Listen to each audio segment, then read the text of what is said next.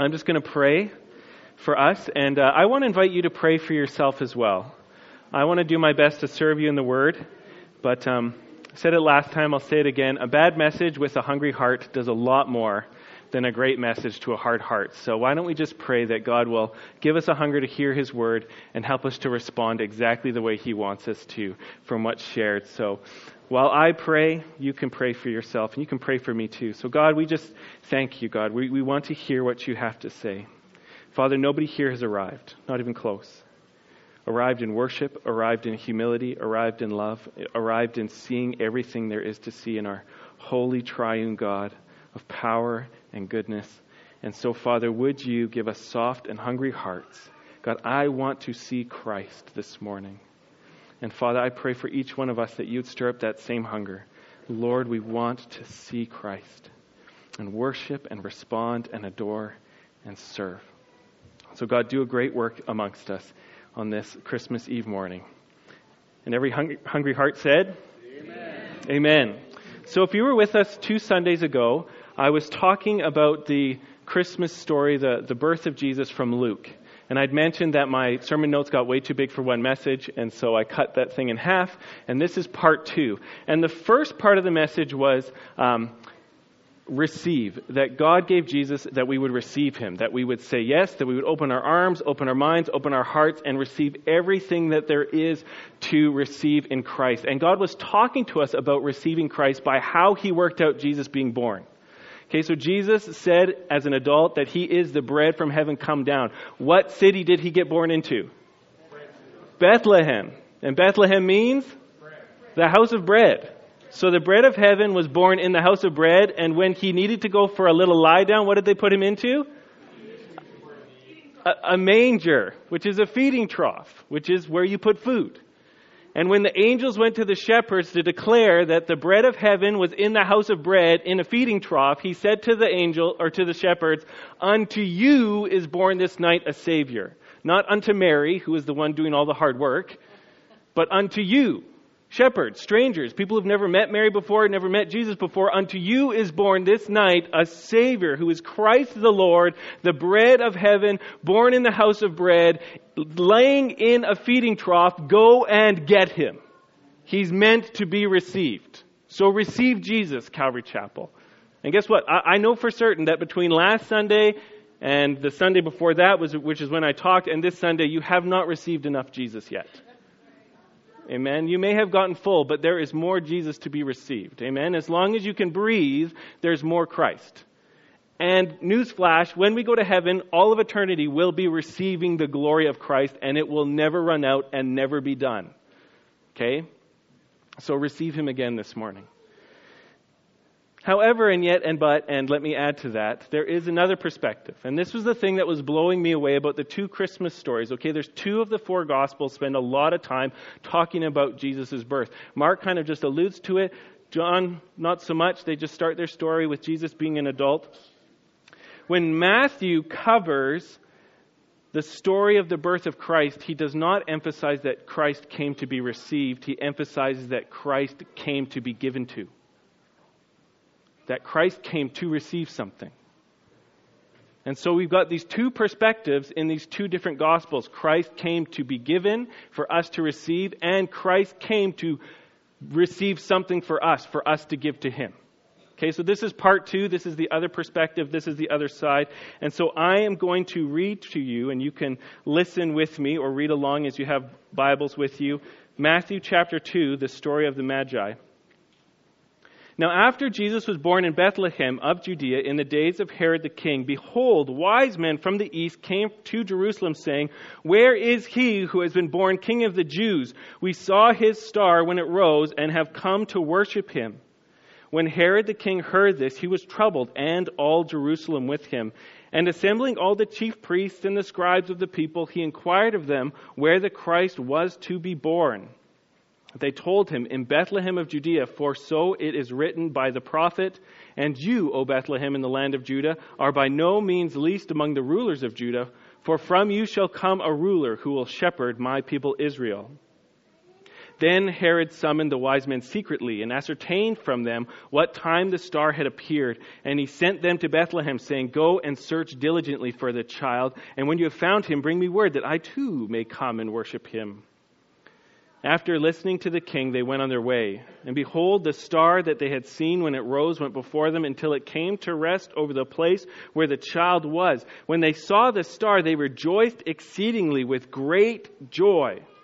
And going into the house, they saw the child with Mary, his mother, and fell down and worshipped him. And then opening their treasures, they offered him gifts gold and frankincense and myrrh. And being warned in a dream not to return to Herod, they departed to their own country by another way. The first thing I want to just show and emphasize from this story was the motivation of the Magi. Okay? The motivation of these wise men. And people don't totally know exactly what it meant to be a magi or a wise man. I kind of picture it's that same kind of person if you go to the book of Daniel when uh, Nebuchadnezzar has these crazy dreams. He gathers together all his magicians and all of his wise men to try to figure out what the dreams were. They're like a royal divining class of people, and so they're royalty, but they're not necessarily the king king. And so these people have come a long way to worship the king. And so how I understand it, just looking at the scriptures, is that these guys were astrologers of some kind. They like to look at the stars and try to divine the future or what's going on in the, the, the, realm of the gods or whatever they understood by looking at the stars. And something changed. Something changed, which is unusual. Hello? Yes? No? Maybe so? Something changed and they, they interpreted it correctly. God was bowing down and humbling himself to speak to them in a way that their pagan theology could understand. Hello, because the Bible never tells us this is how you interpret stars. That's kind of like a pagan thing, but God humbled himself to work with their language so that they would show up on time because he had a purpose for them. Okay? So he humbles himself and he makes the star work in a way that they would understand and they go, something's happening here. There's a king that's going to, that is being born king of the Jews. We need to go find him. And this is where already I'm being struck okay? Because they live in the east, the Bible tells us. They're some far, far way away. I don't know if they're in Iraq or somewhere else. The Bible just says they're from the east. But it was going to be quite a haul to get to Jerusalem to try to find this king. Okay, so they're not, they don't just fill up the tank with gas and then just say, well, I should call in sick to work and then just drive. Because they got a credit card and they know that there's a Super 8 every 50 miles down the highway when you're doing a multi hundred mile journey across deserts and you're rich and you're carrying things like gold and frankincense and myrrh, that's not a small deal. That's going to take a lot of prep time and a lot of wealth and a lot of practice. And so they really were investing a long time in their life just to go to somebody and worship him and leave him with their riches and then come home. And we kind of, when you see the movies and the plays, it's usually just like three guys with these big hats and the shiny things, and, they're, and they come and they show up. I kind of doubt it. Because if you're loaded and traveling with lots of riches, you usually would have like cooks and bodyguards and slaves carrying your stuff around. So we don't know how many magi there were. There, we, we, we usually think that there were three because one had the gold and one had the frankincense and one had the myrrh. I doubt it. They probably all brought a little bit of everything, you know. There's not like, I'm going to be the gold guy. Why do you get to be the gold guy? You always be the gold guy. I'm stuck with this stinky myrrh. You know, it's, not, it's probably not how it went down, but whatever. And, uh, but there's probably a big retinue, a big gang of people so that when they showed up at Herod's court, they didn't just look like a bunch of beggars standing outside the door. They showed up like a royal envoy, which is what they were. But just, I'm just trying to paint a picture of how much energy and time and effort went into this. And what was their motivation? I want to worship. And the thing that strikes me about this story is that this story of the Magi doesn't mention anything about salvation. Hello? Now we know that Jesus was sent from Matthew to save his people because that's why he was named Jesus, but in the story of the Magi, it never comes out.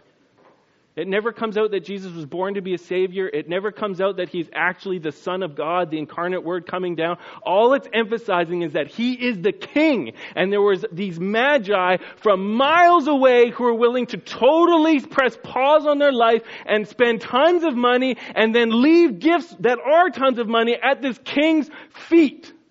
Because he's the King. Okay? And there's no promise that they're going to get anything out of it. Hello? Did you notice? If you show up and worship at Jesus' feet, He'll give you eternal life. Doesn't come up in this story at all. It's just He's worthy. And the, the, the star said, You better show up. And so, for many, many people, it wouldn't have been something they'd even get out of bed for. Oh, wow, look, there's a star there. There's a king that's being born in Jerusalem. Aren't we amazing to figure that out? Wow, we're some of the best magi ever. We should put that on our blog, magiblog.com. Yo, what's up? All my peeps out in Jerusalem, go check out for a baby because I figured it out. Send me money. Click on my advertisers. You don't you want to support our site? No. They didn't sit around talking about how awesome they were. They said, There is a king born. We need to expend ourselves to worship him. Amen? And so they did.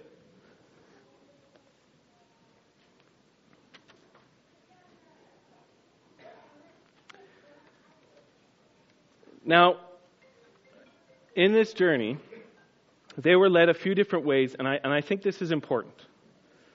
This might feel like a bit of a rabbit trail, and if it is, get the rabbit, okay? If this is a rabbit trail, go home with the rabbit, and then we'll get back onto the regular trail here.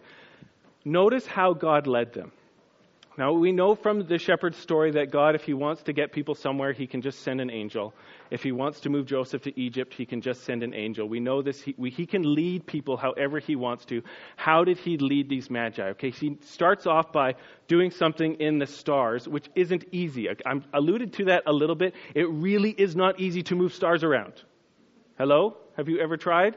Go ahead. Let me know how it goes. Start a blog. MovingStars.com click on my advertisers. You know, sorry, I just really giving bloggers a hard time this morning. Um, it's hard to do that. And they see a star in the heavens, and I think, I don't think that they actually followed the star to Jerusalem.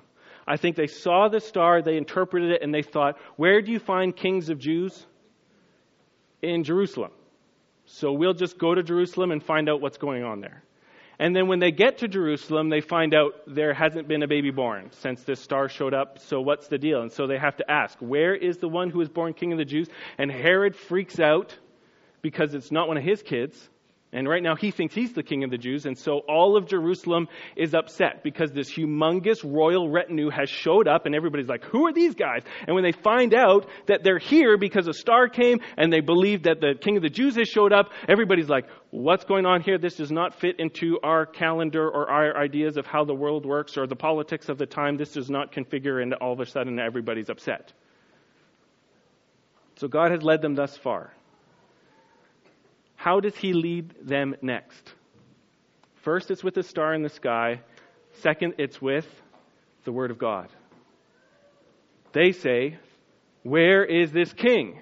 And Herod, strangely, strangely, strangely, even though he has the heart of a mass murderer, he knows what to do. You look in the book.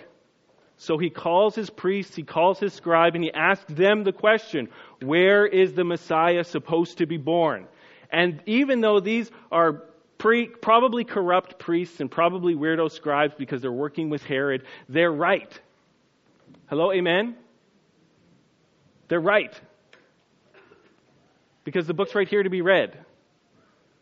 So they're right. They say, Bethlehem. And so, what do the Magi do? Do they say, well, how old is that book? Because if that book is old, it's probably wrong how can you actually trust a book that's 600 years old or 3,000 years old? Like, needs, shouldn't we just, we're, we're magi. We're really smart. We figured out the star in the sky. We don't actually need your book. No, they believed it. Jesus is going to be born in Bethlehem. Okay, we're going to Bethlehem. They believed the Word of God. And then after they believed the Word of God, what happened? God really went all out with the star. Because they're going to Bethlehem, and all of a sudden, that star that was just in the sky saying, There's a king born, is now hovering over a house. Did you catch that? The star that they had seen in the east is now resting over the place where Jesus was born. How many of you know that stars don't rest over houses? Okay, you can go wherever you live, go out in the street tonight when the stars are out. Hopefully it will be clear. Make sure you're bundled up. I don't want you getting hypothermia because I told you to do something. Big boots, big pants, big scarf, hat, all the whole thing. And then pick a star that's right over where you live and then just go like this, like 10 or 15 times. And you know what happens? That star's not over that house anymore. Because the angle's changed. Right? Stars don't rest over anything on this planet. They move. If you move, it changes because they're so far away. So when all of a sudden there's a star that is staying over a house, that's weird and awesome and totally explains why the Magi who know about stars are suddenly rejoicing with great joy. They're like, it must be the house because stars don't do that. that does that make sense? They're not just like, hey, that's cool. Another cool thing. They're like freaking out. They rejoiced when great joy because the star that's supposed to be up there somewhere telling us that the, kings of the king of the Jews has been born is now over this house. And, and as we wind our way from Jerusalem to Bethlehem, it stays over the same house. And that doesn't happen. Yay! Amen? Um, we had this really important meeting on Thursday about building stuff. And it was a bit of a miracle what we were talking about. And so on Friday, our, our real estate agent came into the house, to the church here, and he's talking with Greg and I, and he says to us, just before we get started, um, just so you know, what happened wasn't shouldn't have happened.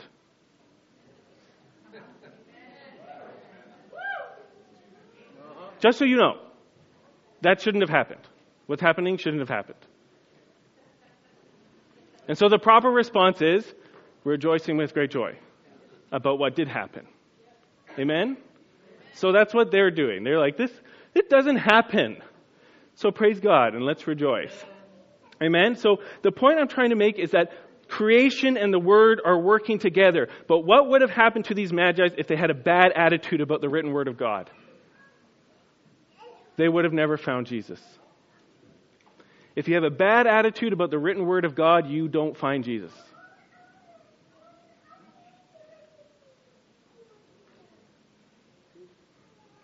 Okay, last point.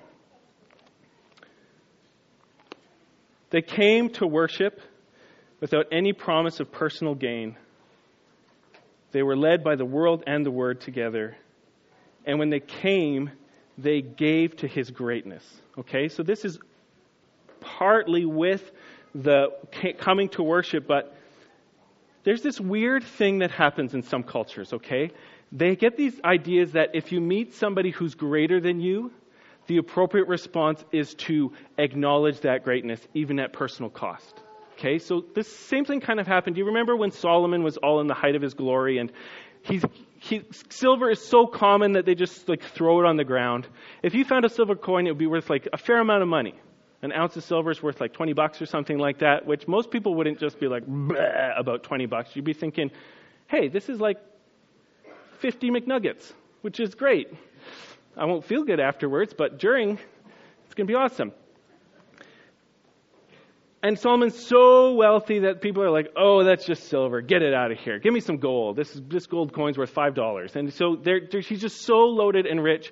And here comes the Queen of Sheba from the south, right? She's heard about his wisdom. She wants to come and hear about his wisdom and see all of his, like he made, the temple was all covered in gold and he had a throne made out of gold on top of seven stairs made out of gold with lions made out of gold. And just gold everywhere. You're just kind of like, oh, gold. I'm so bored of gold. So wealthy, so rich. And the Queen of Sheba comes to, to, hear his wisdom, and in response to his greatness and his wealth, what does she do? Does she say, You got any more gold lying around? No, she says, Here's spices, here's rich, here's all the wealth of my land I give to you to honor your greatness. Amen?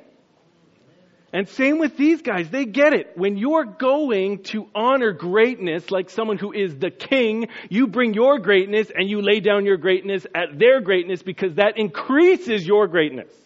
I got to honor the king. And we're not kind of like that in the West. So just imagine you had a family member, mom, dad, cousin, brother, uncle, and they, they won like American Idol or something. So they emigrated and because the Canadian, uh, whatever. And uh, they won a big one. And so all of a sudden they're famous and stinking rich. What we usually don't do is say, hey man, I heard you, you're stinking rich and famous now, I bought you a car. Right? No, we'd show up and be like, so, you're buying lunch today? We go to the keg instead of to McDonald's? Right? When you're in the presence of greatness, we, we, we try to carve off a little for ourselves. Gonna get me some of that. Just looking in your couch cushions, because maybe, you know, you don't just drop pennies in there anymore. You just lose rolls of hundreds, because you don't even care. You're so rich. Right? That's our way. I want to get next to greatness so that I can leech some of that, leech some of that greatness off. And the Magi are there going, I want to lose my greatness in your presence. I want to lose my greatness in your presence. I want to honor your greatness with my greatness. I want to lose my greatness because that's how it's supposed to work. When you meet something so great, you want to give your best to it. And that's the best way to live. Do you notice the difference? Like, that's not how we think. Oh man, this is awesome. I'm going to go meet with a millionaire. Let's go get some gold coins and leave them with the millionaire. Right? It's, it's, it's WIFM. You ever heard of WIFM before? What's in it for me? I was in this business leadership training, and it's kind of like if you're not thinking about WIFM for people, you can't motivate people because people come to work and all they ask is, What's in it for me? And if you can't tell them what's in it for them, they're just going to tune out praise and promotions and money. And if you're not getting the money, the praise, or promotion, people just tune right out. Welcome to church. What's in it for me, Jesus? I know you died on the cross. I know you gave me the Spirit. I know I'm getting eternal life, but what have you done for me lately? Because I had a bad day yesterday, so you must be failing me.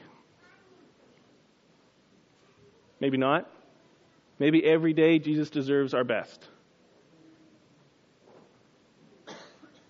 Because he's the king. And every day he's the king. Amen? Yeah, he, he loves us, and he knows we have hard days, and he's with us, and he did really die for us. But he, he's always the king. And if we had to travel 200 miles on the back of a stinky camel looking at the guy in front of us' his camel's rear end, just so we could show up and give him all of our money, that would be for our glory. Amen? Amen? If we had to travel thousands of miles to go to a country where none of the food tastes right, and you don't know if you're going to be broke at the end, that is for your glory. Amen? Amen? If we're going to move into a building and we have no idea how the finances are going to really work, or no idea if this is going to fly, or no idea if it's going to fall apart, it would be for His glory Amen. and our glory. Because the wise men went home poorer a lot poorer in order to glorify Jesus. Amen? So let's wrap this up in a bow and bring it home and land the airplane. For Christmas, for Christmas, don't leave Jesus without a present underneath your tree. It's, it's not about us first, it's about us second. It really is about Christ first. The stars in the sky are about Christ. The mountains are about Christ. Gold is about Christ. Frankincense is about Christ. Myrrh is about Christ. Food is about Christ. Warmth is about Christ. Cars are about Christ. Joy is about Christ. Love is about Christ. Peace is about Christ. Everything is about Christ. Snow is about Christ. Gravity is about Christ. The universe is about Christ. Life is about Christ. Death is about Christ. Everything is about Christ. And if you want to be great, give it all to Christ. If you want to be great, give what He has loaned you your life, your time, your wealth, your family, your joy to Christ because He's the King. And He will honor you. How many magi do you think there were in the world when these guys went to go see Jesus? Tons. How many of them mattered? Just the ones that went and saw Christ. There were so many important magi doing important things, all their important lives, and the Bible doesn't give one whiff of a thought about them because they ignored the Son when he came. It is our glory to glorify Christ, and he will honor us in return. though he doesn't have to. Amen? Why don't we pray? Why don't we worship? Father, thank you so much for your goodness. Lord, I pray you'd help me. I pray you'd help each one of us to give everything we have to Christ, this man, this God man that you have given to us that we are called to receive, and with him receive all things. God, I just pray you'd help us. Lord, I think that there are people here who are bored with being Christians because they eat and eat and eat and eat and they never give it all back to Jesus. And Lord, I pray that you would give us an excitement to give our lives to Christ and to lay things down to Jesus and to have joy in being on an adventure with Jesus the Lord. Be glorified and amen.